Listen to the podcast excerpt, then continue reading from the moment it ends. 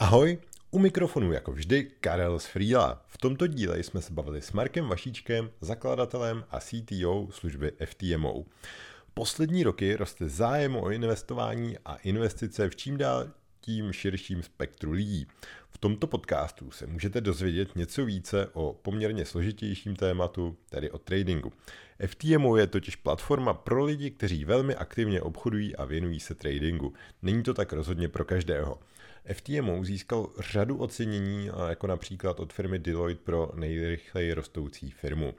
Ještě než se do toho pustíme, tak hlásím obrovskou novinku ve Freelu. Máme nový Gantův diagram neboli timeline.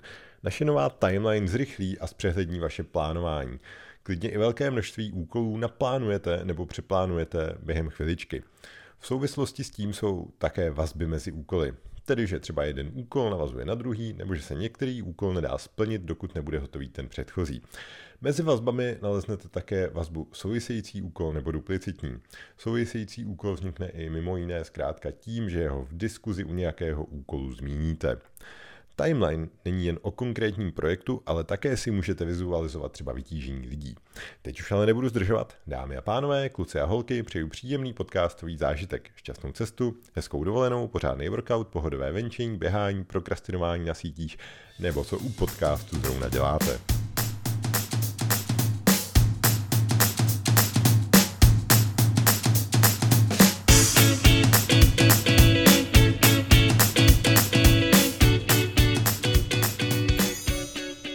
Dneska tady se mnou sedí Marek z projektu FTMO. Marku, vítej, děkuji, že jsi si udělal čas. Ahoj, díky za pozvání. Já častokrát začínám podcasty nějakým funfactem, nebo jak jsme se s hostem seznámili, potkali, tak tentokrát musím říct, že dnes to bude hodně o investicích a my oba máme takovou společnou velkou investici. oba máme doma pár měsíční marlenku, což není úplně nejtradičnější jméno, ale a je to si myslím moc hezký, tak uh, aby to nevyznělo tak, že ta Marlenka je naše společná. Uveď to na pravou míru, prosím. Každý, každý máme samozřejmě svojí se svojí ženou. uh, fair point. Uh, tak jak to dáváš? Já myslím, že je to super. Je to samozřejmě změna trošku života. A ty o tom asi taky víš, jako, jako podnikatel, business owner, tak myslím si, že to je Trošku změna, no. Člověk je zvyklý jet prostě x hodin denně a mít fokus jenom na tu jednu věc, že jo, to je ten, ten jeho biznis a teď najednou ta rodina je na prvním místě. Mm-hmm. Takže, takže tak, ale je to super, zvládáme to. Samozřejmě skvělou manželku, která to zvládá hodně i za mě, takže paráda. Takže posíláme jí pozdrav. A, Přesně tak. A Marku, eh, představ ten projekt FTMO. Já jsem se do toho radši nechtěl moc pouštět. Vím, že je to o investicích, ale budu rád, když to, když to rozvedeš i ty sám. Já bych spíš řekl, že je to o tradingu a ne o investicích. To je mm-hmm. trošku, řekl bych trošku rozdíl. Mm-hmm. Investice si představím jako něco dlouhodobého, ten trading je spíš krátkodobější.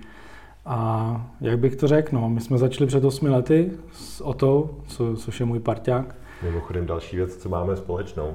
Free Freelo teďka běží taky 8 rok. OK, super, super. Uh, No, takže před 8 lety jsme začali jako studenti, co prostě chtěli obchodovat a živit se obchodováním. A úplně to není jednoduchý. Všechny ty profesionální firmy chtějí uh, mít v tom CV MIT a Harvard a, a všechno možný. A dostat se někam do takové firmy není vůbec jednoduchý.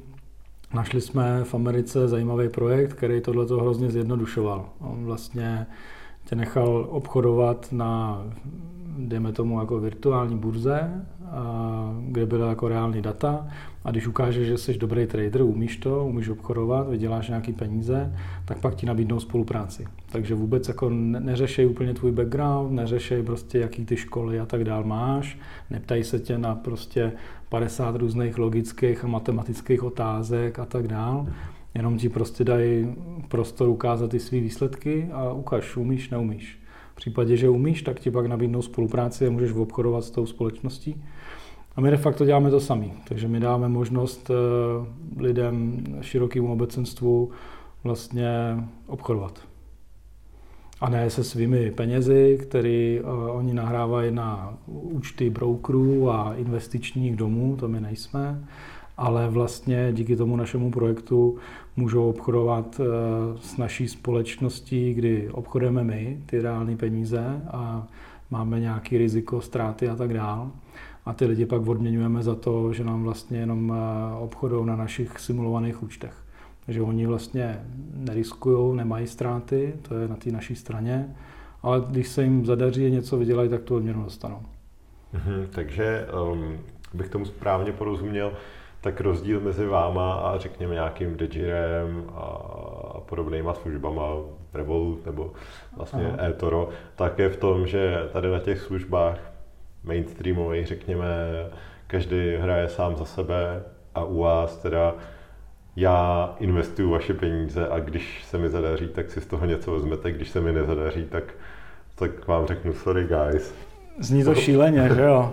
Ale jo, ve je to tak a tam podle mě velký rozdíl je v tom, že eh, ten náš biznis je pro hrozně úzkou cílovou mhm. skupinu. Jo? Fakt pro ty tradery, mhm. kteří se tomu věnují, kteří obchodují dost často jako intradenně, takže v rámci jednoho dne můžou mít třeba jako 10, 15, celý 50 obchodů za jeden den. Jo? Takže to není jako, že si otevřeš Degiro, koupíš si dvě, tři akcie, za půl roku se na to podíváš a A, a, a když je rok 2023, jak to říkáš, a to tu půlku, no. no. 22 byl těžký, no. 22 byl těžký, 23 uvidíme, je to drsný teďka. Každopádně tam je důležité říct, že vlastně celý je to spojený s tím takovým jako výběrovým procesem. Jo. Mm-hmm. Na to jsem se zrovna to... chtěl zeptat, jako, co bych musel uh, ti tady teďka prokázat, aby, si, aby si řekl, Karole, dobře, sice vypadá, že uh, neumíš napočítat do deseti, ale já ti nechám uh, přeci jenom pod FTMou uh, jo. něco vyčarovat. Je, říkáme tomu FTMO Challenge. Jo, na začátku, když jsme se jmenovali Získej účet, tak se to jmenovalo výzva. Protože to skutečně je výzva. Jo? My dáme lidem eh, k dispozici simulovaný účet, kde můžou obchodovat eh, s nereálnými penězi, ale jsou tam reální data. To znamená, že když klesají ty akcie, nebo klesá, roste zlato, plyn, nebo bitcoin, cokoliv, tak vlastně ty data jsou reální, ale ty, ty prostředky, co tam jsou, jsou nereální, fiktivní, prostě demo. A Tady na tom demo obchoduješ nějaký období 30-60 dní, to záleží, pak tam jsou nějaké detaily a musíš ukázat, že umíš řídit riziko, že neproděláš všechno v jeden den a tak dál, když to hodně zjednoduším. A jsou tam jistý parametry, kterými sledujeme. Ty parametry jsou velmi jako jasně napsané na webu. Neříkám, že jsou jednoduchý, protože vůbec jednoduchý nejsou. Nemůžeme taky dát jako každý, mhm. každému ty, ty možnosti. A a když u nás teda splníš ty parametry, prokážeš se, eh, že jsi dobrý, daří se ti, tak pak vlastně jako s náma podepíšeš smlouvu a obchoduješ zase na simulovaných penězích. A akorát tam je rozdíl ten, že i z těch simulovaných eh, peněz můžeš dostávat jako odměnu.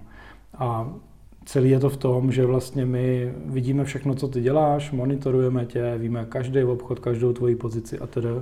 A pak podle toho náš trading a risk rozhoduje, co my obchodujeme sami s našimi penězi a, a tak dále. Mhm. Samozřejmě by to nebylo úplně jako jednoduchý a nemohlo, nemuselo, nemohlo obchodovat jako tisíce lidí hned a my jsme pak na tom pálili peníze, protože to by to bylo neudržitelné, tak tím jako testem nebo tou challenge projde jenom někdo a ta challenge je spoplatněná aby vlastně jako nám odfiltrovala trochu ty lidi, co si to jen tak jako zkoušejí stokrát denně a někoho, kdo to myslí fakt vážně. A k tomu celému eh, produktu Challenge, on je takový jako digitální produkt, tak je spousta aplikací výukových, vzdělávacích, eh, které ti pomáhají nějak eh, s tvými jako výsledky i psychologii a tak.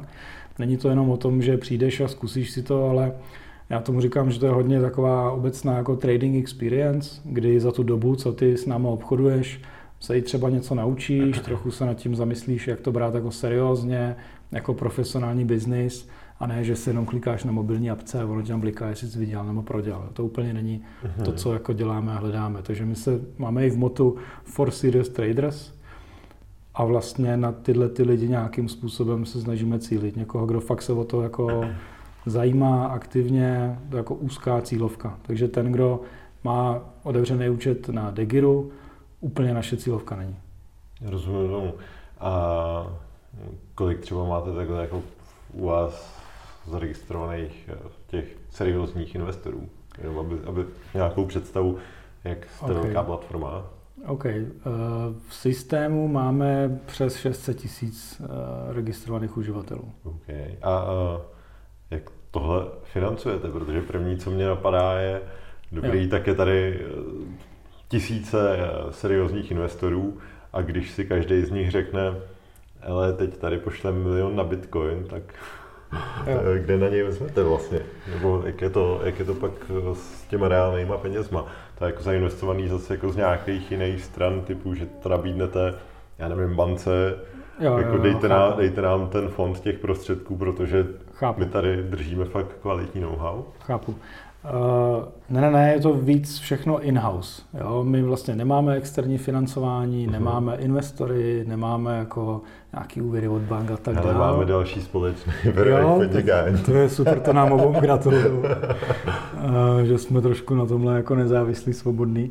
Uh, ono to jako, když to vemu zase zpátky k tomu začátku, jo, tak my jsme začali dělat tu získý účet výzvu, tak tam byla, jmenovalo to výzva 50. Jo? A když byl dobrý, tak jsme ti dali jako 50 tisíc a mohl prodělat jenom 5 tisíc těch 50 tisíc, abys tam měl nějaký kapitál na marže a tak dále. Což je absolutně nezajímavý, 50 tisíc má mhm. dneska, nebo jako, vlastně. jo, je to běžný, není to nic, co bys potřeboval někde dělat na to zkoušky. No a tak to bylo ne z toho důvodu, že bychom si mysleli, že je to dobrý nápad, ale to bylo z toho důvodu, že jsme ty peníze neměli. Jo, tak dneska, dneska tam máme výzvu, eh, která je v hodnotě jako 2 milionů korun. Tam člověk může prodělat 10%, pak ho jakoby eh, zasekneme. Máme jako přísný rizikový parametry, takže tam taky jako je to ošetřený spoustu věcma, tak aby lidi nemohli prodělat úplně všechno a riskovali jenom nějakou část toho. A, a vlastně jako to, jaký ty produkty jsou, jak je to velký a zajímavý, to celé šlo s tím biznisem krok po kroku. Jo? tak asi jak to znáš ty s freelem, jo? prostě jdeš pomalu, zjistíš, že to funguje, bootstrapuješ a když to funguje, tak to rozšíříš a dobrý. Takže asi nějak takhle bych to popsal. A důležité je teda říct, že to nejsou investoři, ale spíš teda tradeři. Jasně. A jak se stavíte k tomu, kdybych já byl teda ten trader v té vaší platformě a Držíte to s ním jako individuálně, třeba kdybych za tebou přišel a řekl ti, hele, já už tady mám roční kvalitní historii, teď věřím tomu, že je potřeba dát tady, nevím, 50 milionů do akcí Česu třeba plácnu, tak eh, jako mám nějakou takovou šanci, nebo je to celý nějaký fakt tabulkově řízený, algoritmově jo. řízený, jo. že Hele, vzhledem tomu, že jsme hodně rychle rostli a ten projekt se dostal jako celosvětový, tak je to hodně automatizovaný a hodně vlastně máme všechno jako parametrizovaný, co jak bude a tak dál. Není to tak, že by prostě tamhle nějaký Kuba zavolal a řekl, hele, mně se teď daří, já bych chtěl prostě 100 milionů, protože si věřím a tak. A tak jo. Je to spíš o tom, že ten, ten projekt je tak vymyšlený, že je tam nějaká, jakoby, když máš dlouhodobou úspěšnost, tak jsou tam určité věci, kdy třeba ti jako zvětšíme ten kapitál nebo nějakým způsobem jakoby zvedneme ty prostředky, s kterými můžeš pracovat za to, když splníš to a to a to. A ty mm-hmm. pravidla jsou pro všechny stejný. Jo, takže my nemáme 10-20 lidí, s kterými bychom prostě jako jeli ten biznis a byli šťastní a, a jim dělali věci na míru. My prostě máme dost jako eh, jednotný produkt pro všechny. Rozumím, a posláním toho projektu je vlastně jako, když se vrátím zpátky, já s Otou jsme byli klient toho.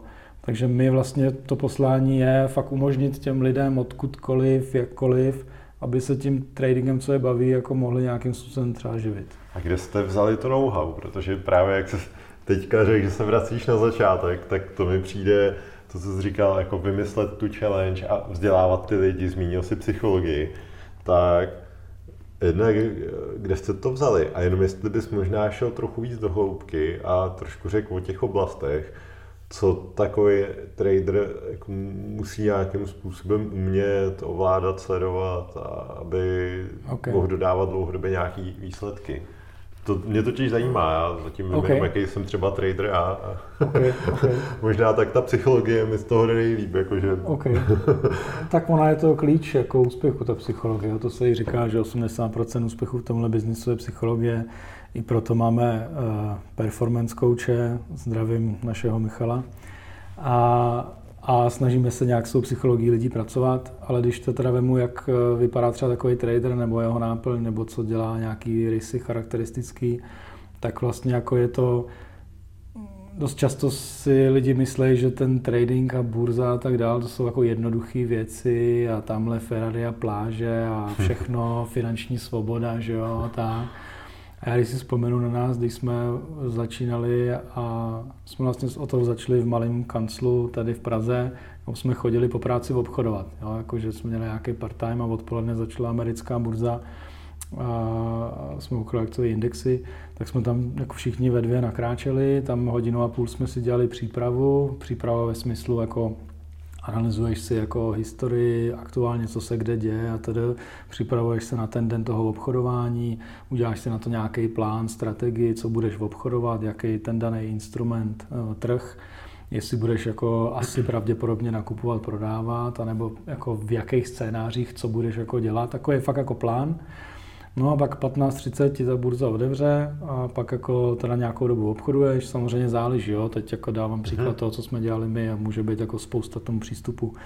Jenom chci říct, že to není vůbec jednoduchý, po pár hodinách u toho vlastně jako, eh, dejme tomu teda doobchoduješ, když seš ten na intradenní obchodník, a pak je zatím zase spousta práce, protože si musíš vyhodnotit, jestli to jako dělal dobře, jestli to vyšlo tak, jak mělo nebo ne. A on ten trading je občas fakt takový jako zlej, že i když všechno děláš dobře, tak on ti to nedá zadarmo. Jo, všichni si myslí, že to vypadá všechno jednoduše, úžasně, ale on to, tak to není. Já si právě myslím, že to vypadá přesně tak šíleně jako v nějakém Wilkovi z Wall Street, prostě tu na stresu, to, tohle, tohle, ty se rozhoduješ nad spoustou parametrů a no. pak ve finále ti tam do toho nějaká černá labuť ještě hodí vidle. Že? Ono to je vlastně eh, hrozně hezký, jako ta teorie za těma trhama je, že tam to je jako taková pohádka jo, o kupcích a prodejcích. Jo. Tak ten někdo, kdo nakupuje a někdo, kdo prodává. Když prostě někdo víc nakupuje, tak ta cena jako roste, že, protože to zboží nebo něco jako dochází a takhle vlastně jako je ten příběh té aukce, když to tak mm-hmm. řeknu. A vlastně je hrozně hezký, že ten trading se dá pak aplikovat na jako reální věci všude jinde. Jo. Tady ten a aukční princip funguje prostě jako obecně v životě, ve světě. Hmm.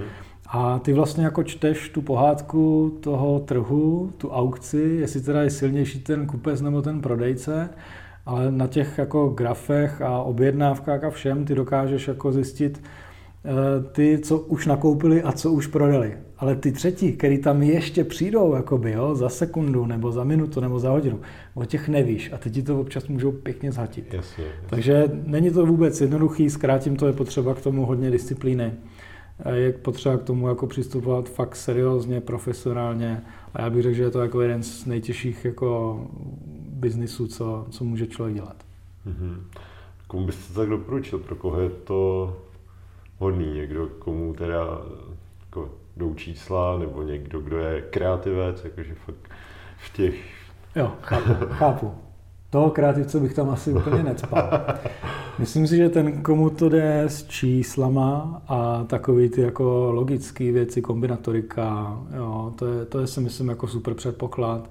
A hodně třeba jako pokroví hráči nebo dohraje šachy, jo, tak to jsou lidi, kteří docela potom v tom tradingu jsou jako úspěšný. Má to hmm. dost takových podobných parametrů jako tyhle věci. Taky je tam psychologie, jsou tam nějaký čísla pravděpodobnosti a, a tak. Takže tenhle ten typ lidí si myslím, že je na to ideální a rozhodně bych to doporučil někomu, kdo má fakt jako odhodlání a kdo je tím nějakým způsobem fascinovaný. Jo? Protože když tím nejseš fascinovaný, tak se to podle mě hrozně těžko jako dělá. Jo? Když nemáš takovou tu vnitřní motivaci, jo, ten chtíč, takový tak to... to prostě nejde. Když, se jako, když někdo řekne, hele, ten trading je dobrý, můžeš tam vydělat peníze, ale ty to nemáš jako někde vevnitř, tak si myslím, že to nemůže fungovat. Jo? Já když si vzpomenu, jak já jsem vůbec se dostal k tradingu, tak já jsem v 17 na střední byl v zadní lavici s notebookem, eh, před těma nějakýma 13 lety se ještě nechodilo jako s notebookem na střední, jo? to byly furt jako sešity. A, a já jsem tam vzadu byl s noťasem a měl jsem prostě puštěný nějaký, nevím, asi školní wi nebo něco a, a jako puštěný grafy a tam za mnou chodili spolužáci, jako koukáš nějaký grafy nebo něco, jako co to je, nebo jsi divný. v hospodě si o tom taky moc nepokecel. Jo? Bylo to ne. takový prostě divný. Dneska každý má platformu mobilní, každý je kryptotrader a všechno, takže dost se ty věci jako změnily, si myslím, ale myslím, že my jsme tam měli fakt takovou tu jako vnitřní motivaci, že nás to nějakým způsobem tady ten svět jako fascinoval a fascinuje dodnes. No. Jasněčka. Jak dlouho ještě vidíš budoucnost traderů? Protože na co narážím, eh, každý si hrál teďka s umělou inteligencí, chat GPT, aby mu odpovídala věci, aby mu kreslila obrázky a tak, tak uh, kdy myslíš, že začne chat GPT investovat, nebo nějaká taková umělá inteligence, nebo myslíš si vůbec, že tam dokáže dojít, že se všechno dá, že to je založené na statistice a na tom, co bylo, tak myslíš si, že hmm. směřuje to tam, že budou tak dobrý algoritmy, že to člověk neporazí, nebo že to bude jenom zas nástroj a pomocník toho dobrýho tradera, který si spojí jedna plus jedna v hlavě a navíc k tomu použije výsledky eh, tady z nějakého AI jo. nástroje. Tak... Jo. Ale oni už vlastně dneska spousta, jako, jenom se tomu teda, teď možná to není úplně ve, ve smyslu AI, ale už jako dlouho v tom tradingu je prostě algo trading, automatizace a tak dále, takže prostě na základě historických dát se udělají nějaké modely, ty se zautomatizují, naprogramují a ty pak rádoby obchodují sami, jo, a ono to zní jako, že si s tím dáš tu tvrdou dřinu, pak to zapneš a to hotový. Mm-hmm. A to tak jako není. No. Ono většinou to je tak, že okolo toho je banda data analytiků, banda programátorů, banda traderů a pak to jako možná může fungovat, ale, ale jako vlastně dneska na internetu se to dost často prodává tak, že si každý může naprogramovat svůj algoritmus, který bude obchodovat a to úplně nefunguje. Jo? To jako ono zjistíš, že vlastně tak, aby to fungovalo, tak se tomu vlastně musíš věnovat možná stejně tak intenzivně jako tomu manuálnímu tradingu. Hmm. Protože ty trady se furt mění, je tam furt nějaká nová nálada na trzích, ně, uh, furt jako ty sentimenty jsou jinde. A to jako v historii něco bylo, OK, z toho si můžeš něco vzít, ale nemůžeš jako počítat s tím, že to bude nějaký uh, nějaký jako zlatý grál, který bude fungovat pořád. Jo. Takže já věřím, že třeba to AI může hodně do toho začít mluvit a hodně to může i nějakým tradingům a, florům v bankách a tak dále jako i třeba pomáhat. Jako tomu bych se vůbec nedivil. Ale nemyslím si, že to bude tak, že jako najednou skončí trading odvětví, protože tady jako AI nás převzalo a jednoduše si tam obchoduje a vydělává bambiliony. To si myslím, že asi nebude. to je otázka, kdo by měl. Pak by ty trhy nefungovaly, že? Právě. A, jasně. Uh-huh.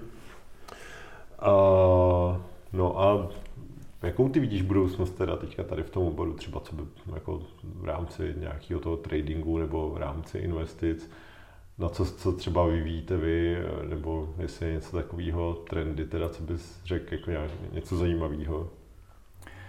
Já si myslím, že ten trading obecně ušel jako s, uh, obrovskou cestu kdy se dostal z toho profesionálního biznisu, který byl velmi úzký, za zavřenýma dveřma, kam se dostalo jenom pár lidí právě v těch bankách, fondech a tak dál.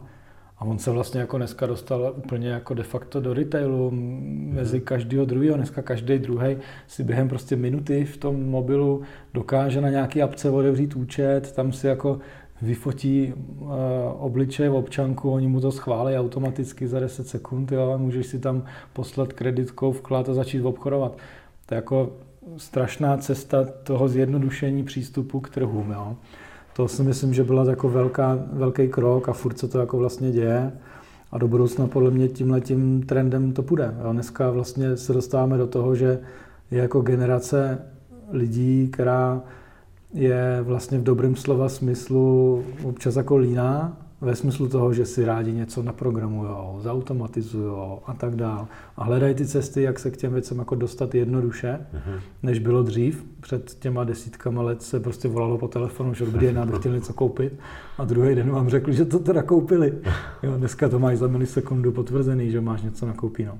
Tak podle mě tenhle ten trend bude jako pokračovat. Eh, myslím si, že to hodně bude o datech, Jo, ten jako vůbec eh, datová analýza v tom, v tom tradingu bude mm, podle mě hrát jako velkou roli.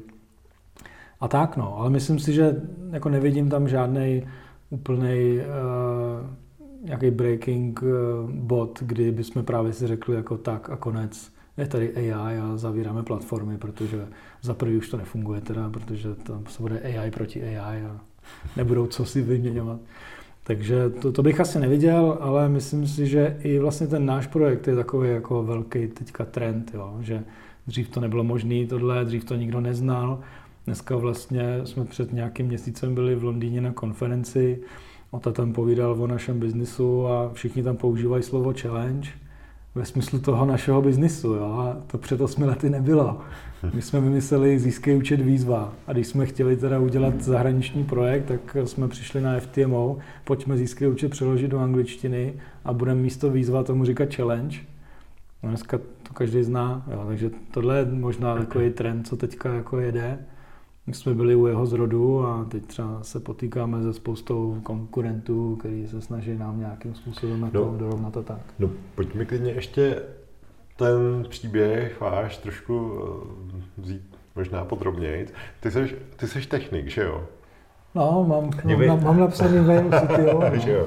A ne, tak jenom by mě zajímalo třeba, co bylo nejtěžší a budování té platformy, protože myslím si, že jako datově to musí být úplně ohromný, klidně nevím, asi to nebude pro velkou část, ale minimálně mě by to zajímalo, třeba na, na v jakých technologiích, eh, kde to máte třeba uložený, s čím se jako potýkáte, okay. kolik provozu to potřebuje serverů a pak třeba hm, okay. co, co byly ty challenge po cestě, protože mně to vždycky přišlo tady to, že to musí být vlastně šíleně složitý, že jak mám, jak mám v hlavě, že je tam ta reálná budova otevírací hodiny a všechny tady ty věci, tak dostat to až do toho, že já tady na mobilu kliknu a ono se to všechno stane a všechno to někde musí, musí být podle mě zaevidováno nebo jako hledání a takové věci, tak uh, kdybys u nás jsou jako docela blbý downtime, to můžu říct rovnou, že jo, to je blbý, to ještě vypadne na nějakou dobu, tak je to pruser. Ale já bych řekl, že jako my ten biznis máme dost eh, oddělený. Jo. My máme ten, tu tradingovou infrastrukturu, na to je specializovaný tým, který to prostě jako, eh, jo, jsou jako naši lidi plus jako dodavatelé, který fakt to dělají jako 20 let a tak a znají prostě všechno tak, jak se to správně děje, tak aby ty z té mobilní platformy se přes naše servery dostal až prostě někde k nějaký likviditě a tak dál. A to je jako celkem zajímavý celá ta, celá ta cesta, co se všechno děje, když ty klikneš na to jedno tlačítko. Jo? To jako, tam je hodně bodů, co se všechno musí udělat a lítá to všude po světě tam a zpátky a relativně v dobrých milisekundách se ti to vrátí. Tak eh, to je ale, si myslím, na celý příběh. Každopádně možná třeba zajímavost je, že tahle věc ještě dost jako leží ve, ve Windowsim světě na nějakých jako virtuálkách a tak, jo, že třeba až jako novější platformy teprve jako přicházejí eh, s cloudem, ale takový ty hlavní platformy, na kterým běží celý ten eh, biznis, tak ty ještě furt jsou prostě jako nějaká hromada jako Windowsích serverů, který třeba jako naše, náš DevOps by na to nechtěl šáhnout, jo. ale zase proto máme na to jiný tým, který se tomu věnuje a, a umí s tím dělat. Takže já bych řekl, že ten náš biznis je rozdělený. My jsme jako, vlastně bych řekl, že jsme úplně ideální popis jako nějakého fintechu, protože máme teda to fin, což je ten trading a, a to připojení k té burze a teda. A pak máme to tech a to jsou vlastně jako různé apky okolo. Jak jsem říkal, že to je jako experience, tak my máme nějakou jako webovou apku pro lidi, kde se můžou podívat na různé statistiky, jak se jim daří, nedaří a tak dál. Můžou si tam samozřejmě měnit nějaké věci na profilu a tak. A máme tam nějaký výukový materiály, vedle toho je mobilní apka, abys to měl teda všude sebou. Pak máme nějakou statistickou aplikaci, která vlastně jako analyzuje ty data a z toho ti pak tam dává nějaké pravděpodobnosti, které třeba by tě mohly jako někam nasměrovat, pomoct. Máme další apku obchodní deník, jo, kde si zapisuješ vlastně to, jak se ti obchodovalo. A to už jsou všechno věci, které děláme my si na míru, to jsou jako naše apky. A tam už jako se dostáváme do toho jako běžného světa, bych řekl. Mm-hmm, tam, tam jako už, už jsme jako normálně eh, cloudové technologie na infra a většinu věcí píšem v PHP nebo v Pythonu. Takže tam už si myslím, že se dostáváme do toho světa, který dneska každý programátor jako zná. Jasně. A datově je to teda, jako představuji to správně, že to je velký, že tam jako držíte různé historie všeho možného po já nevím, po minutách, jako jak se měnily hodnoty, nebo... No, kdyby po minutách, no, tam jako vlastně za sekundu máš, dám příklad, eh, máme jako třeba 200 instrumentů, každý ten instrument má nějaký tick rate 15, 16, to znamená, že třeba za sekundu 15krát, 16krát se změní cena Aha. a my všechny tyhle ty věci ukládáme, takže za tu sekundu máš jako 15 krát 200 a, a jako do toho máš teďka 100 tisíc účtů, který s, ně, s něčím z těch dat pracují, takže tam jako je fakt jako spousta dat, řádově to jsou jako eh, desítky, stovky gigabajtů denně, co tam jako přiteče a s tím pak samozřejmě musíme nějakým způsobem jako pracovat. Takže jo, je tam jako spousta, spousta dat. Mhm. Dobře, tak jo. Hmm. A s jakýma instrumentama se vůbec u vás nechá obchodovat? Ty jste tady teda zmínil, že jich je to, je to jako, jsou to jenom akcie, krypto nebo i komodity? Nebo... Jo, je to vlastně de facto všechno. My tím, jak jsme v tom, uh, se tomu říká Forex teda, ale není to jako Foreign Exchange, ale spíš bych řekl CFD, což je jako Contract for Difference, a to je rozdílová smlouva, to znamená, že vlastně s tím poskytovatelem ty likvidity se domluvíš na tom, že se jako vyrovnáte v rozdílu ceny. Jo. Takže když já jsem nakoupil na ceně 10 a pak to prodám na ceně 20, tak ten rozdíl 10 on mi vlastně doplatí a takhle vzájemně. Takže de facto na, na čemkoliv, co pod těma CFD derivátama funguje, a to je dneska už úplně všechno. Jsou to akciové tituly a samozřejmě k nima nemáš žádný jako práva a tak dále. Je to fakt jenom o tom rozdílu ceny.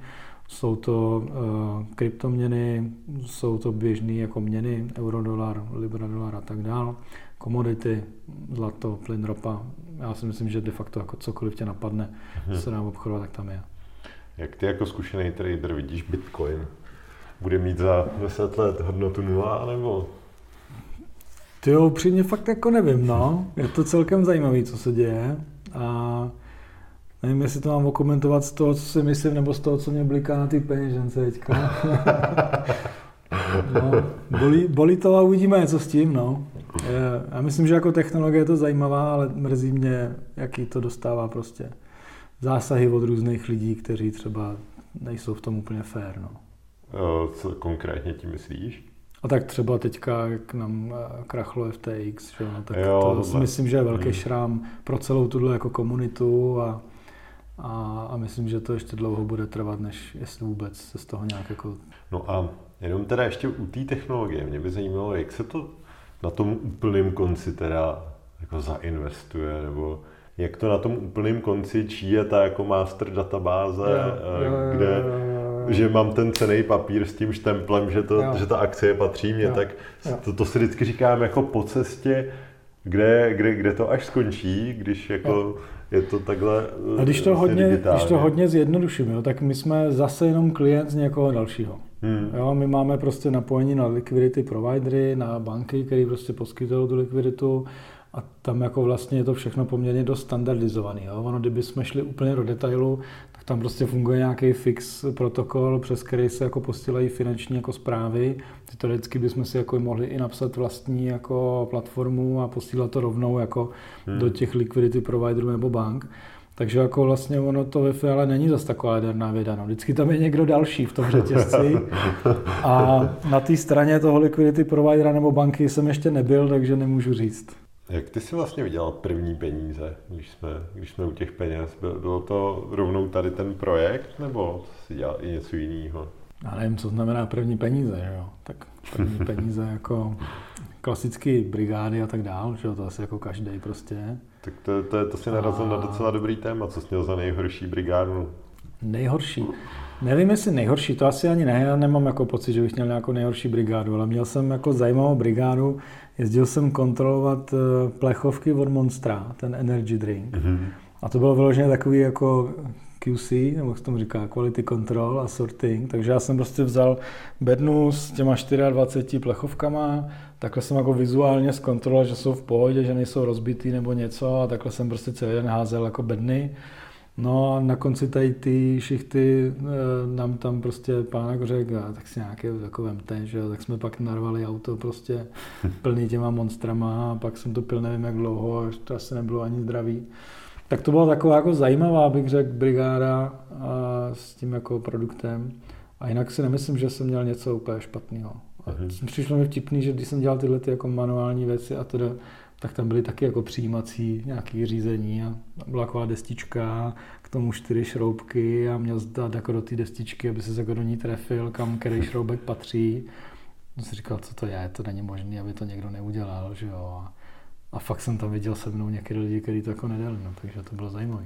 Ale jinak teda předtím, než jsme, já nemám jako nějaký dlouhý CV, jako že bych někde pracoval x let a byl nějaký manažer nebo něco. Jsme tak jako... ty vypadáš i dost mladě teda.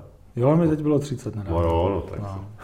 A před, před FTMO vlastně jsem jako byl e, nějakou dobu u brokera, kde právě jako taky šlo o trading a jsem byl na, na supportu a, a dost věcí na back office jsem řešil, že tam jsem k tomu jako hodně přičik, hodně věcí se naučil, zjistil, jak to jako funguje. Taky nám to na začátku pomohlo tyhle spojení jako se trošku rozjet. Hmm. Takže to byla taková jako první práce, kdy jsem přijel z Pardubic eh, do Prahy poprvé na vejšku, že jo.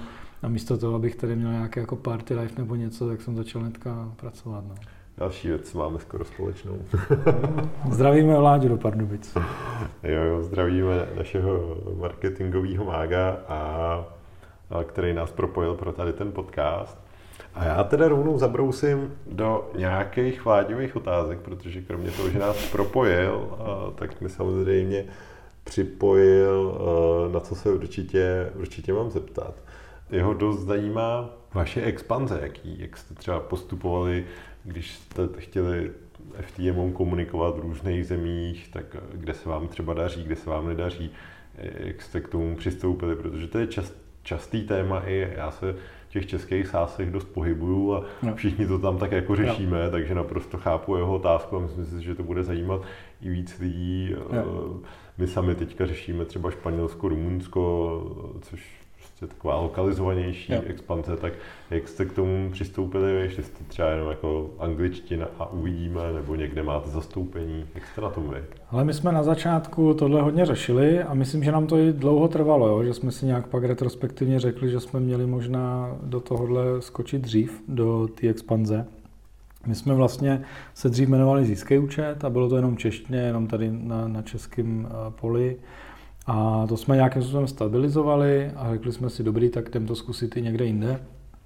Ale jak jsme se bavili o tom bootstrappingu, my jsme to nikdy neměli tak, že bychom jako udělali business plán, pak šli někoho poprosit o nějaký miliony, nalili to tam, spálili to všechno a doufali, že to vyjde. My prostě jsme si tady eh, dělali něco v Čechách, bylo to fajn, těm lidem se to líbilo, Ověřili jsme si, že ten biznis jako funguje, tak jsme se na tom nějak jako naučili, jak ten biznis vůbec funguje, protože to bylo taky zajímavé, že my jsme jako nebyl někdo, kdo by dělal jako 10 let mekáče a pak by si otevřel další fast food a věděl, jak to, jak to dělat. Jo. My jsme si vlastně jako tvořili trošku něco nového, co jsme sami jako nevěděli, co to je. A, takže jsme začali tady v Čechách, kde jsme měli nějak jako pevný kameny a pak jsme si řekli, pojďme to zkusit někde jinde. Polsko je docela jako tradingová velmoc, třeba XTB jako pochází z Polska mhm. a to je jako velký trh tradingový, jsou tam hodně jako ty lidi, vyloženě jako obyvatelstvo je dost naučený na to obchodovat a třeba polská burza jako na tom daleko si myslím líp než tady pražská. A tak jsme si řekli, hele, pojďme to zkusit do Polska. Jo. A někdo nám říkal, kluci, ty do Polska nechoďte, to je jenom otázka času a peněz, než to zabalíte. Tam se jako hrozně spálíte, vyloženě jako mindset těch lidí a tak dál. A my jsme si říkali, ne, to prostě zkusíme, uvidíme. Že? No, tak jsme prostě našli někoho, kdo nám pomáhal uh, s polštinou a tím jako vůbec s tím trhem. A pak jsme to jako tak nějak zkusili. No, po pár měsících jsme to teda zavřeli. jsme zjistili, že fakt to je jenom o tom čase a, a, a o těch penězích, takže, takže nic. A další krok byl vlastně jako angličtina, kdy jsme si řekli, OK, ale tak pojďme prostě jako zkusit to dát do angličtiny a co, co se s tím jako stane. No a stalo se to, to kde je v TMO teď, jako ono to nějak tak přirozeně vyrostlo a nemáme jako loka, lokalizované věci, že bychom, ve smyslu toho, že bychom měli pobočky po světě a byli tam jako na místním trhu a tak. My vlastně jako celý FTMO operujeme z Prahy, Máme teda jako lidi po celém, po celém světě na remotu, jako naše, naše kolegy, ale nemáme vlastně nikde fyzické pobočky a tak. Takže to bylo hodně, jak jsi to říkal ty, zkusíme angličtinu, ono to možná vyjde. Jo. Uh-huh. Tak jsme tak nějak jako zkusili angličtinu a, a ono se to docela jako rozjelo tak nějak po celém světě. Takže samozřejmě jako, kdyby tady seděl Filip z marketingu, by ti to řekl úplně jinak. Jo? Ono dneska už to není tak, tak sranda jak předtím, ale předtím jsme fakt jako si vytvořili nějakou kampaň, zacílili tak nějak jako dejme tomu skoro celý svět a co z toho bude. Jo. Dneska už to je tam hodně promyšlený a jako jsou k tomu všemu nějaké strategie. Tak. Hodně promyšlený, takže necháme to na algoritmu Facebooku a zapneme celý svět a přidáme kredit. No to úplně ne, myslím si, Jasně. že máme jako šikovný oddělení na marketingu, který fakt eh, klobouk dolů za to, kam jsme to posunuli, protože mm-hmm s reklamama jsme začínali prostě já s Filipem, co jsme to nikdo neuměli. A ty reklamy teda jedete pro každou zemi nějakým způsobem jinak podle jejich naturelu, nebo i v jejich jako jazyce, nebo úplně i marketingovou komunikaci jedete angličtině? Všude je jako stejný brand, všude je FTMO, ale máme pár jazyků, který teda máme jako lokalizovaný, na to máme i jako interně lidi a, a na, tyhle ty, na tyhle ty země máme jako specifické strategie, takže tam jako pár, pár zemí takhle jako speciálně máme. Vlastně jako na, na customer supportu máme nějakých 17 eh, jazykových jako mutací podpory, že když napíšeš na live chat, tak prostě tam máš 17 jazyků.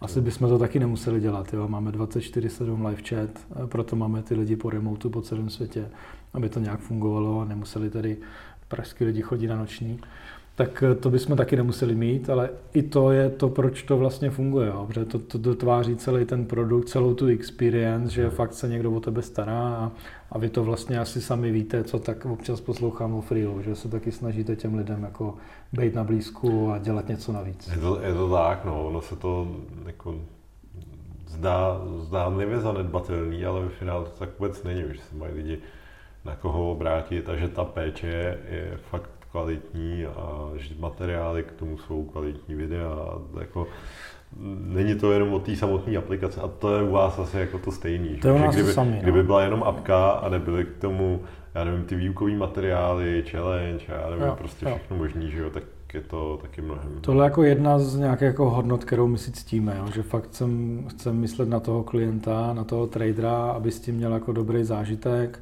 a když něco potřebuje, tak aby jsme mu pomohli, vysvětlili, poradili, opravili a tak dál. A jak jsem to říkal, no, 24-7 live chat v 17 jazycích nezní to jako, je, že to musíš mít. To je mazec. To je, mazec, to je prostě něco navíc. Ko, ko, kolik lidí se o to stará teda na tom supportu, když jako 17 jazyků krát teda třeba aspoň 3 lidi, nebo jak to jako... No, já teď nevím přesně, kolik jako lidí je přímo support, ale myslím, že se bavíme třeba o 80 lidech jako vyloženém na support. Hezký. No, já teda doporučím vyzkoušet eh, ten chat GPT, okay. kde si teďka hrajeme s myšlenkou totiž okay. aspoň jako poloautomatizovat nějakým způsobem eh, ten chat, protože ten opravdu vrací smysluplný odpovědi na věci, když to máš celý sepsaný knowledge base a tak, tak ono to z toho fakt umí sestavit jo? tu odpověď, že jsme, uh, že jsme si s tím jako hráli, že okay. hele, jak založím projekt, okay. tam, klikni tam a a fakt bys to nepoznal, no. Takže, ale, ale my, tohle... jako, my, to jako nechceme nahradit, ale spíš chceme jako lidem dát nějakou, nějaký eh, jo. nástroj, díky kterému vlastně jo. jenom budu kontrolovat, co si ten člověk třeba píše s tím robotem a nebo to upraví. Nevím, to, jako... to, to, to, to, je jako jo, něco, co budeme řešit teďka letos, jo, jo. ale vypadá to docela jako použitelný směr. My se jako taky hrajeme eh, s AI eh, na nějakou jako automatizací mailu nebo jako před připravení sortingem a tak dále, mm-hmm. aby mhm. to bylo jako co nejvíc seamless, protože kdyby jsme všechny tyhle ty věci nedělali, tak eh, nemůžeme nás být 80, ale 800, aby jsme to zvládali, ten load, co máme. Takže jako jo, trošku si s tím hrajem taky, ale vždycky si stojíme za tím, že jako ten lidský přístup je něco úplně jiného. Jo. Mě, jo. mě osobně všichni chatboti strašně štvou a vždycky mi odpoví blbě. Možná za rok, až se to všechno jako implementuje na to chat GPT, jak to bude lepší, jo. ale vždycky mi to zatím jako odradí spíš, než by mi to pomohlo. A proto my vlastně všichni, co nám vždycky nabízeli tyhle ty chatboty a tak dál, tak jsme řekli, ne, hele, my radši budeme mít naše, naše FTMO lidi, kteří prostě budou jako nezaměnitelní s nějakým chatbotem, takže my jedeme spíš touhle strategii. No, pak tady mám od vlády, to mě docela zaujalo, že jste v soutěži eh, Deloitte Fast 50 uh, eh, rostli o 39 432 Prosím tě, jak se to dělá? Dáš posluchačům nějakou radu do podnikání? No, uh, byla to jízda teda, nebo ještě je teda, jo, to super. A jenom bych řekl, že to je za čtyři roky. Jo, není to z roku na rok, to by bylo fakt děsivý, ale je to za čtyři roky. I tak to je šílenost. A dělá se to podle mě tak, že musíš jako asi trefit fakt jako timing a trh, že my jsme opravdu našli něco, co, co nebylo. Jo? Mhm. A teď po osmi letech nás zvou na konference, aby jsme jim o tom řekli, co to je. Takže, takže to byl jako ta první věc, že jsme našli totální níž, kde nic nebylo a najednou tam jsme. Tím, že to děláme dlouho a myslím si, že to děláme jako poctivě dobře, tak to je jako ta další věc. Jo. Někde jsem to taky slyšel v nějakém podcastu, že když něco děláš dlouho a jako snažíš se to fakt dělat dobře, tak ono ve finále jako ten úspěch přijde. Jo. A jestli je to 390% nebo 39 000%, to si myslím, že už jako pak druhá věc. Takže podle mě, když člověk jako nehledá zkratky a nějaký zjednodušování něčeho, ale fakt jako poctivě maká, jde si za svým, musí přijít. Hmm, ale podepsal bych to, jako vlastně jsem něco takového říkal teďka, eh, já chodím, jestli znáš projekt Můžeš podnikat, což motivuje středoškoláky eh, k tomu, aby třeba v budoucnu pak podnikali, tak přesně to jsem jim tam vlastně říkal, že dostatečně okay. dlouho, dostatečně dobře a samozřejmě trefit službu ve správný čas, ve správné kvalitě, tak to je skvělý. No. To samozřejmě pak člověk nemusí řešit ani marketing pomalu. A... Pak ještě co, no jeden moment, když se vrátíme k tomu růstu, tak jeden moment já jsem Filipovi právě říkal, vypni všechny kampaně, už to nedáváme, jo? jako infrastruktura to nedá prostě, otázka času, kdy budeme mít prusery. A on přišel a říká, já nic nemám zaplýho a to vidím, tak jsem to vypnul. A už není to čím... pak si nevšim, že už mám měsíc dovolenou. No, no, no, no, no, no, no, takže to byla taková zajímavá, zajímavá, zajímavý období, kdy to vlastně nešlo zastavit, jak se to mezi těma lidma šířilo samo. Ale co jsem k tomu chtěl říct je, že když pak teda trefíš ten produkt, čas a tak dále, jak jsme si všechno řekli, tak ještě musíš trefit dobrý lidi. A správně to odexekuovat. No. Hmm. A, a tak to mě napadá, jaký bys dal typy třeba na řízení takhle projektů, firmy nebo něco, co vám dobře funguje? To je téma samozřejmě nám velice blízký, tak mm. No ale zase zajímavá bych možná řekl, teda fun fact. No, jedete totální anarchii, chápu. Nemáme projektáka. Ježíš, no tak to si myslím, že se po tady tom podcastu změní určitě. A je nás 150 a nemáme projektáka, teď, teď budeme teda mít Martina Novýho, takže uh, budeme mít prvního na celý ten počet. No jak to dělat? Já si myslím, že je hrozně důležitá komunikace a nějaký jako férový přístup a nějaký jako vůbec přístup k té práci. Musíš podle mě najít lidi, kteří jako eh, chtějí pracovat, chtějí pracovat dobře, nechtějí to jen tak někde jako proflákat ten čas a pak dostat výplatu. My jsme od začátku našli strašně motivovaný, šikovný lidi, kteří jako ty ani nemusíš jako řešit, jak oni to mají dělat. Jo. Oni, oni jsou tak jako nabitý tím, že, že to jako jdou dělat mm-hmm. a tím, jak se snaží to dělat, tak to pak jako dělají dobře. Jo. To, je... To, to, to je skvělý, ale eh, kde takhle ty lidi jako najdeš a jak, jak to poznáš, že to tak fakt jako budou mít, že ti to jenom vlastně neříkají na tom pohovoru. Ale to já vlastně jako nevím, jo. Já když to vemu, tak my jsme nikdy nenabírali lidi ve smyslu ex-manažer něčeho, senior tamhle ten, který pak založí oddělení, bla, bla, bla, jo. My jsme nabrali vlastně první kluky z řad uh, i klientů. A zaměstnanec číslo jedna je s náma prostě dneska, je to šéf marketingu Filda, jak jsem zmiňoval. A jako my jsme nevěděli předtím, že to bude skvělý manažer a dokáže dělat jako marketing celosvětového biznisu. Jako Uh-huh. A najednou se z něj vyklubal prostě jako uh, bych řekl marketingová hvězda a to samý bych řekl o všech těch klukách, kteří jsou s náma. A vlastně to je na tom to hezký, že ty kluci, kteří začali, jsou s náma furt a vlastně předtím dělali něco a dneska vedou nějaký lidi nebo mají své oddělení. Jo, jakože krásně se nám tam jako vyprofilovali ty ty šikovní lidi teďka do důležitých pozic. To mně přijde, že jako hustý úspěch toho FTMO jako takového, mm-hmm. že jsme fakt jako měli kliku na ty lidi. No. A další věc, když to vemu ten hiring, tak jako do nedávné doby, dost dlouho, myslím si, že tak třeba do 130, 140 lidí, jsme hrovali jenom já a Hota. Jo, my jsme nikdy neměli HR, nikdy jsme neměli jako rekrutery a tak, my jsme prostě dali nějaký inzeráty, někoho někde oslovili a jako řekl bych, že dobře 100, 110 lidí fakt prošlo jako mnou a to, že jsme všechny nabírali my. Takže možná jsme jako dobrý, jsme dobrý, jsme dobrý v hiringu třeba. Takže možná, jako, kdyby tohle to nevyšlo, tak HR agentura. No, ne, tak, hele, tak možná dej lidem nějaký typy, třeba pro tu dobrou komunikaci, jaký máte třeba pravidla, nebo jak třeba vypadá onboarding, teda, kdy, okay. když na něm teďka dost makáme. Na něm teď dost makáme, mm-hmm. aby mhm. to bylo takový trošku profesionálnější. Ten onboarding u nás byl vždycky takový dost punkový, že 9 měl někdo přijít, takže se v 8 začal řešit laptop a, a kartička a tak.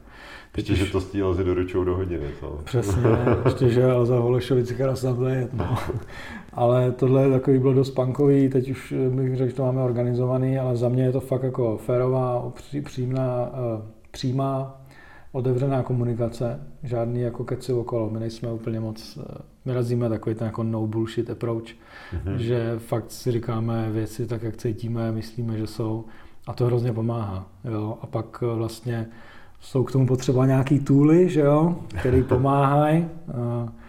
Hm, tady můžu říct nebo ne, my teda nemáme Freelo, ale máme Asanu, který vlastně... Se divím, že jste teda tak vyrostli. Který vlastně jako dost eh, celý ten biznis eh, žije, pak o tom klidně můžeme pokecat. A vlastně jako je to podle mě o těch lidech, jako tool může být sebe lepší, ale pokud ho nepoužíváš, nebo prostě hmm. jako to v tom flákáš, tak ti ani sebe lepší tool nepomůže. Jo, to samozřejmě souhlas. Pojďme se pobavit ještě na závěr o tobě. Jak třeba vypadá tvůj typický den? Máš třeba rutiny, nevím, týdenní, měsíční? No, tak byly doby, kdy jsem stával hodně brzo. Teď jako... teď, ne, teď stáváš ještě dřív, to. teď eh, samozřejmě oceňuju, když eh, se vyspím a, Marlenka mě to dovolí, že jo. ne, to jako všechno v poho. začínám, bych řekl, tak jako v sedm. Buď jdu běhat, nebo jdu řešit nějaký maily a tyhle věci předtím, než se začne pracovat. Za mě jako nejefektivnější den je jako do devíti ráno. Že pak to začne. Mm-hmm. Pak jsou prostě jako schůzky, řeší se tamhle to, tamhle to, teď někdo něco chce a pak jako už to jako zase tak produktivní není. Takže bych řekl, že tak jako od těch sedmi do devíti se snažím být produktivní. Dřív za začátku jsme s Otou chodili třeba jako na půl šestou ráno. Taky bylo si myslím o nás jako divný, jo? že dost často se teďka řeký work-life balance a, a takovýhle tak to my jsme vůbec nikdy neřešili. My prostě jako o půl šestý v šest nástup jako, a tam jsme jako byli do těch šesti, pak jsme jeli domů na večeři a pak dělali ještě nějaký maily. Tak to už se trošku, jako trošku uklidňuje.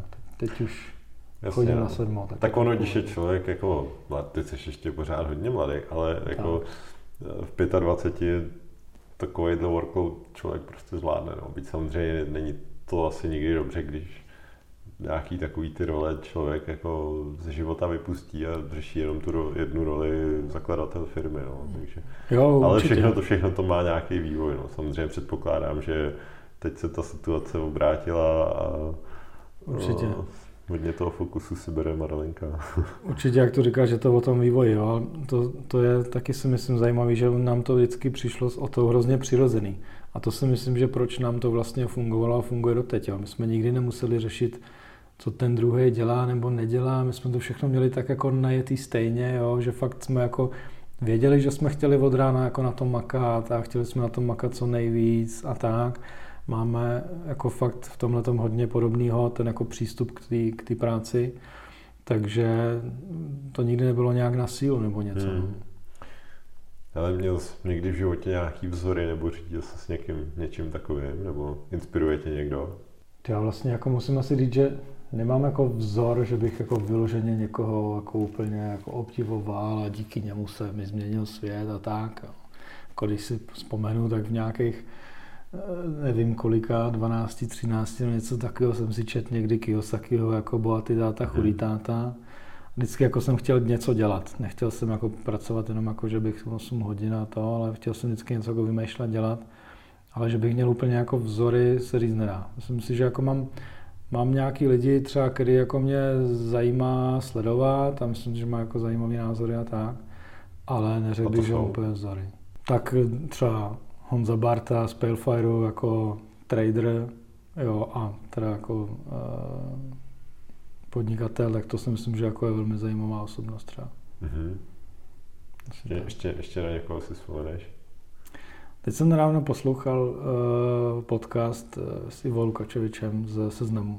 On, on dal někde podcast, já jsem si se úplně vyhýbá teda. Jo, jo, jeden jsem našel nějaký dřív, z dříveška teda a ten mě teda skutečně jako přišel prostě jako geniální už jenom tím, jako když si poslechneš ten podcast, tak mně přišlo, že ten člověk musí být geniální.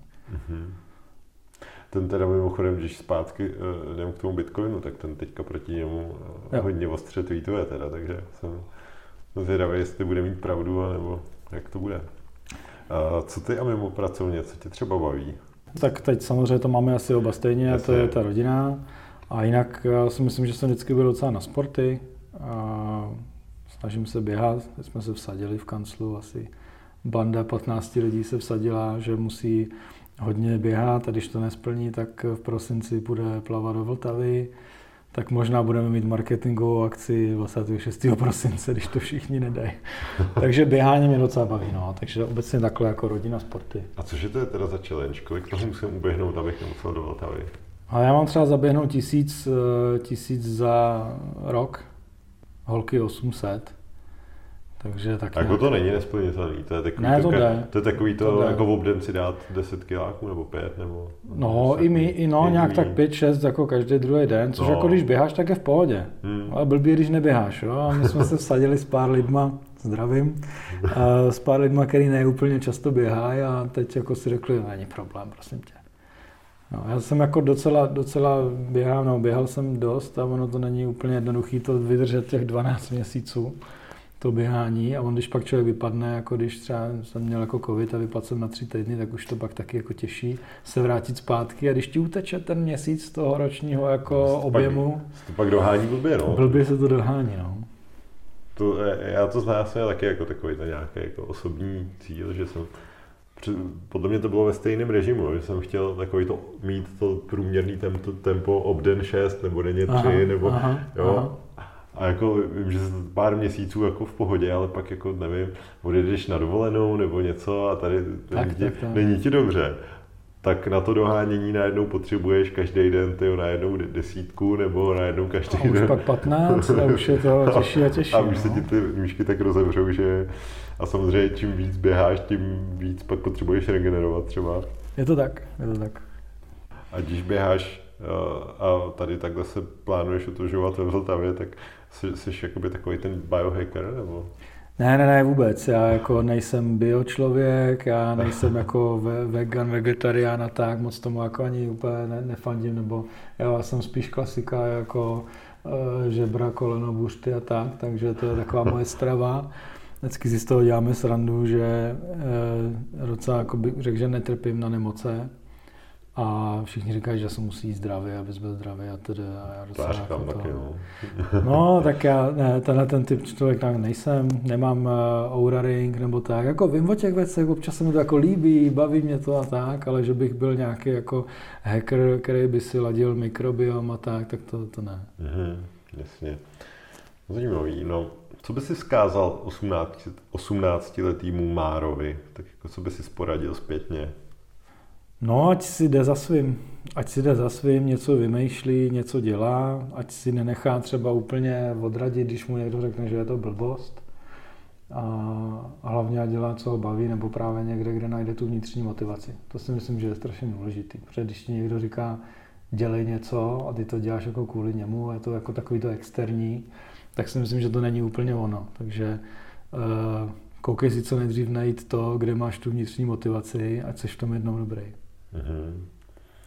Hele, uh, jaký ty máš přístup k tomu, že jak se hodně často dávají takový ty rady, že máš dělat hlavně to, co tě baví a tak dál, versus dělat jako to, co je vlastně potřeba pro rozvoj té firmy, když tě to třeba zrovna nebaví, tak co, by, co bys řekl jako na tohle? Je, je to fakt pravda, že když budeš dělat to, co tě baví, tak v tom vždycky nutně budeš dobrý, nebo je tam to, že jsou nějaké potřebné věci? Tak podle mě bez těch potřebných věcí to prostě nejde. Jako jo. Nikdy se tomu nevyhneš. A když už pak se teda budeme bavit jako obecně o biznise nebo vedení společnosti nebo tak, tak to k tomu prostě jako patří. Jo. Tak uh, není třeba úplně, nebaví tě třeba podstupovat audit, jo, nebo tak, ale tak jako musíš to podstoupit, ne? tak to prostě uděláš a, a, a dobrý, musíš najít šikovný lidi, který třeba to jako baví nebo tak a, a, a zřídit to, aby to fungovalo. a snažit se nějak teda třeba si to jako zařídit, no, abych se mohl věnovat těm věcem, co mě baví a myslím si, že jsem v nich dobrý a na ty jiné věci třeba najít jiný lidi, kteří zase jsou v Mhm. té konkrétní oblasti dobrý. Kdyby se směl znova narodit, tak do jaký země by to bylo? Do Čech. A kde jinde, kromě Čech, se ti líbilo? Jako líbilo se mi na spoustě místech ve světě. Eh, Teď jako, když jako jenom takhle přemýšlím, tak eh, se mně hrozně líbilo ve Francii teďka na Azurovém pobřeží, tak to je jako fajn, ta Francie mě docela baví, líbí se mi. A, ale jako já jsem rád doma, no. Mám rád jako Čechy, rád teda jako cestu ať už k moři nebo na hory.